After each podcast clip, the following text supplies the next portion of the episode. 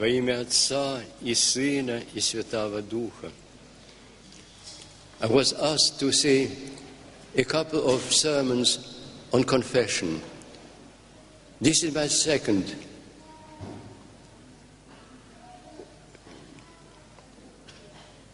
Sermon on the subject. When we come to confession, we come to meet a friend face to face.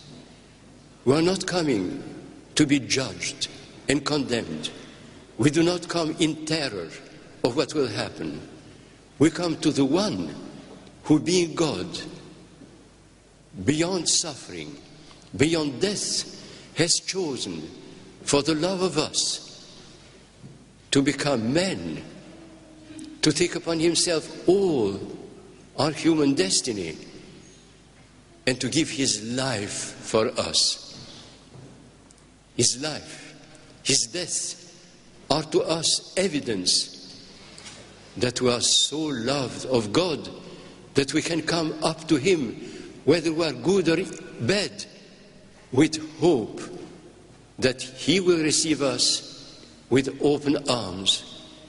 That if anyone is to cry over our unworthiness and our sins, it is him for compassion, for pity, for love, with the readiness, as he said in a vision to one of the saints, that if there was only one sin in the wor- world, he would again become man and again die for him because he cannot endure the thought of anyone perishing.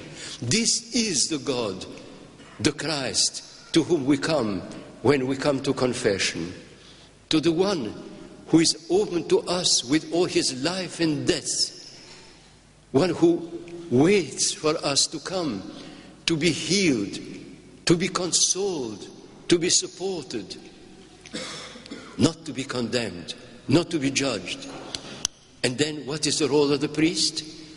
In the prayer, which is read before confession, we are told, I am but a witness. What does it mean? A witness to what? To the fact that you have come?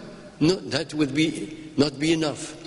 But with, if you think of what witnesses are, there are accidental, occasional witnesses. You are present in the street when an accident takes place. You are asked, What did happen? You are neither in favor of the ones or the others. You are just telling what your eyes have seen. It's for others to judge and to know. There are other forms of witness. At times, a friend of ours is brought to judgment, and we come to be for him, to defend him, to testify for him, to save him.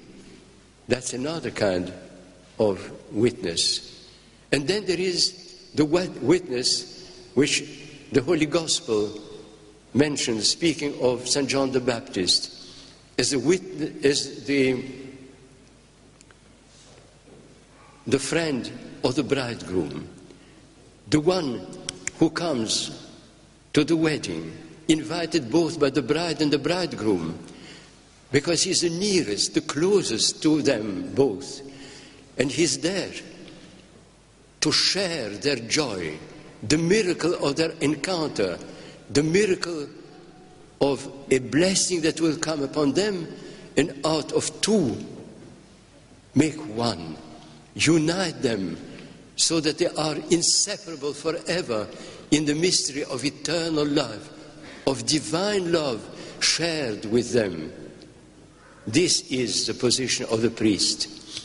He is called by Christ to be before the person, the sinner, to be a witness to the fact that he, the sinner, is loved, that Christ is there, that he has no other desire or intention but the salvation and the joy eternal of the one who has come to him.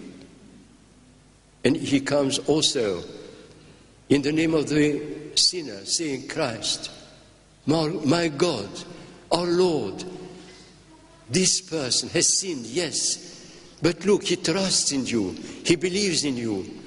We all love him with the same love as you possess. We are prepared to give our lives for him to be reconciled and find peace and joy and be at one with you, our Lord, our God, our Savior, our lover. When you come to confession next time, think of these things. Think, think of the way you come, not with fear of punishment or of rejection, but with open heart to pour out everything evil or doubtful there is in this heart, and Christ will receive you. Your confession may be to him a new crucifixion, but he accepts it. He doesn't reject it. He does not reject you. Come, open your heart, speak in all truth to him, knowing that you are loved beyond judgment to the point of sacrifice and death.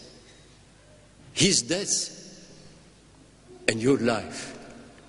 Life in time and life eternal. Amen.